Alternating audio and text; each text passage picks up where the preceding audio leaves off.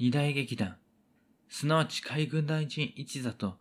宮内大臣一座はその実力と宮廷への働きかけによって許可を与えられ、今まで通り活動を始めることができた。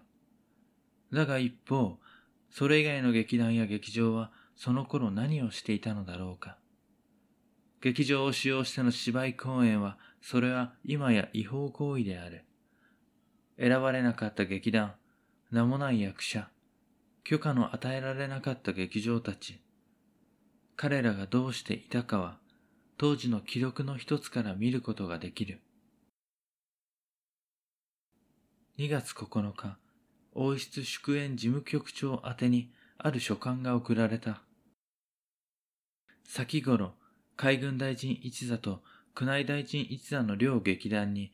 芝居を上演してもよしとの許可が与えられた。よって、両劇団は今まで通り女王陛下の前で、それにふさわしい機会、あるいは観光となった時節に作品を準備し上演することができるわけである。率直に言うなれば、その目的のためにこそ許可されたのである。しかし、こういった状況でありながら、ある報告を受けている。近頃、サードカンパニーなるものが劇場として認められなくなった場所で、不法選挙の形をとり、芝居を上演しているとのこと。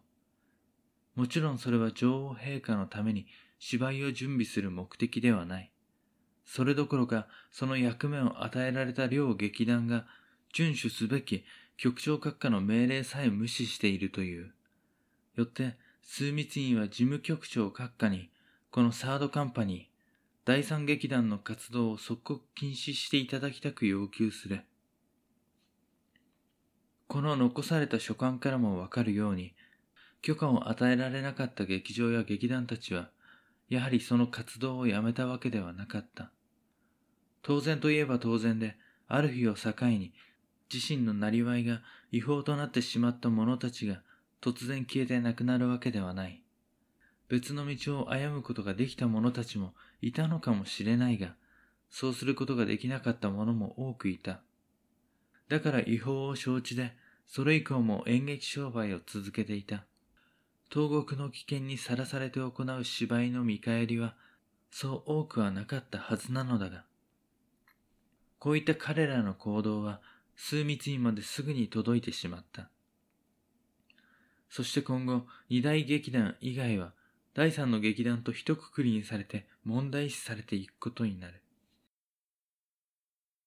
ここで、そんな公認を得られなかった劇場と劇団の行く末を一つ見てみようと思う。資材を投げ打って劇場を建てたスワン座のフランシス・ラングリーは、昨年の7月以降、メインメンバーの抜けたペンブルック博一座と共に非公認で劇場を使い、たまに芝居公演を行っていた。年が明けてそれも難しくなり、ラングリー自身、明日もわからない身となってしまっていた。そんな頃、また、ローズ座を拠点とする海軍大臣一座にも動きがあった。ずっと劇団を率いていたエドワード・アレンが、人気絶頂のまま舞台を降りることとなったのだ。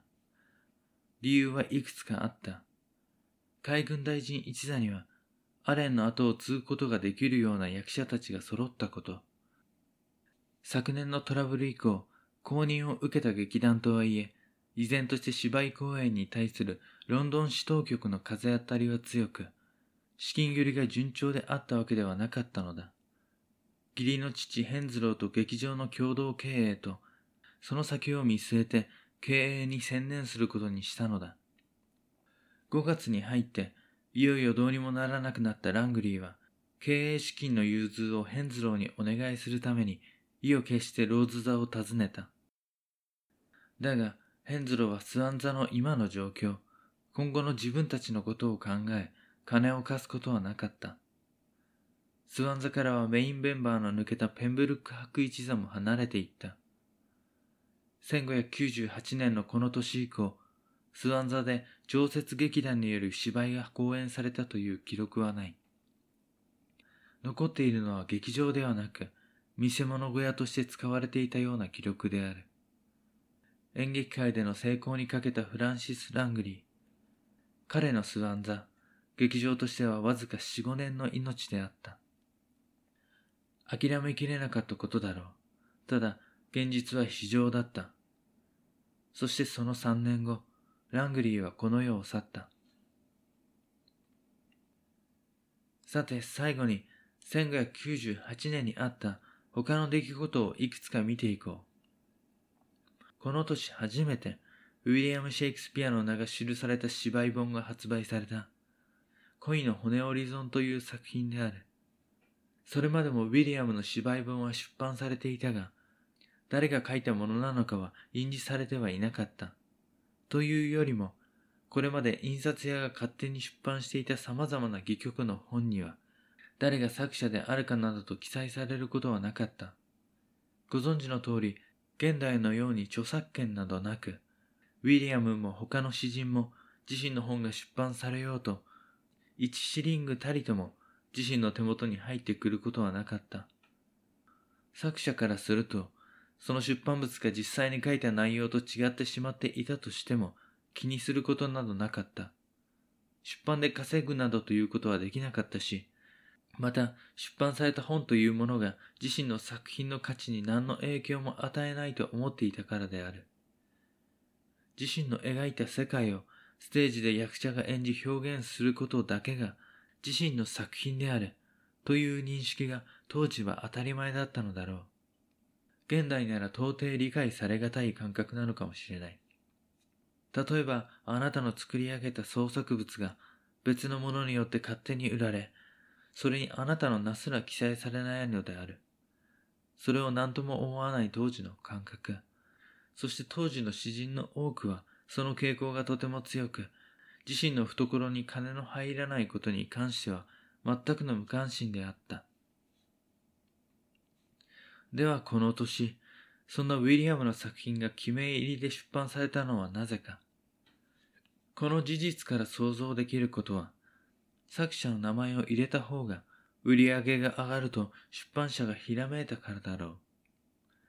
そしてこのことからわかることは、ウィリアム・シェイクスピアの名が一般にも知れ渡るほど有名となっていただろうということである。間違ってもウィリアム・シェイクスピア本人が記名で出版せよなどと申し付けたわけではない。繰り返しになるが、出版したところで作者に金が入るシステムなどなかったのである。金にならないことは一切しないウィリアムを考えれば当然である。ウィリアム・シェイクスピア式蓄財法の一端が見える記録が彼の地元に残っていた。1598年2月4日、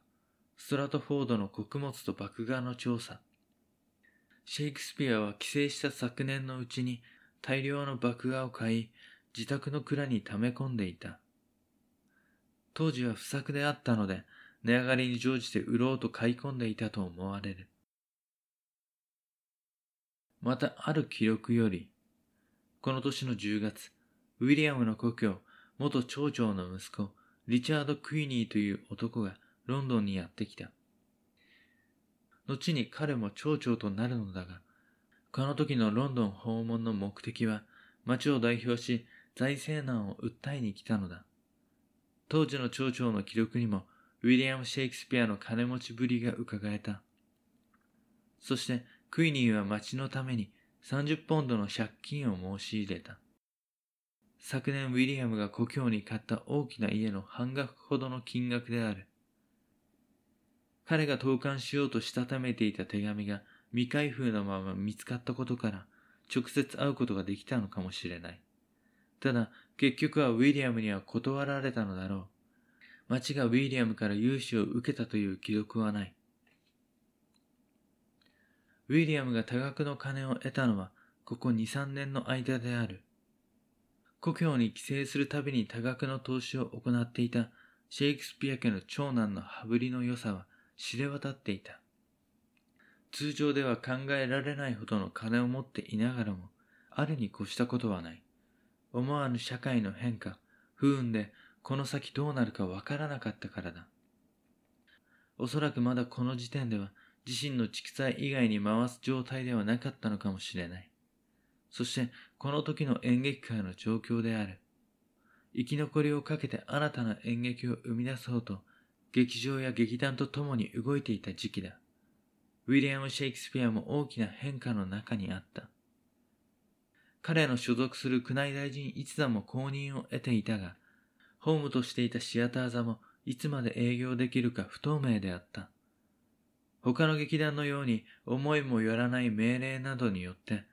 突然自分たちのステージを失うかもしれなかったし、シアター座は昨年亡くなったジェームス・バーベッジから始まる劇場の土地問題を引き継いでいるという二つの危機の回避に答えを出さなくてはならなかったからだ。ウィリアムたちを支援してくれていたパトロンの政治的立場も危うくなり、常に政治の動きを見て作品作り、芝居公演を行う必要に迫られていたように思われる。これまでウィリアムの作品はデビュー時の歴史大作以降、喜劇が多かった。その内容も喜劇を盛り上げる役者たちの力があって成り立っていた。変化のただ中にある業界にとって、ただそういった演目はこれからどう扱っていけばよいか、新たな作品を作るとしたら、これまで通りには行かなくなっていた。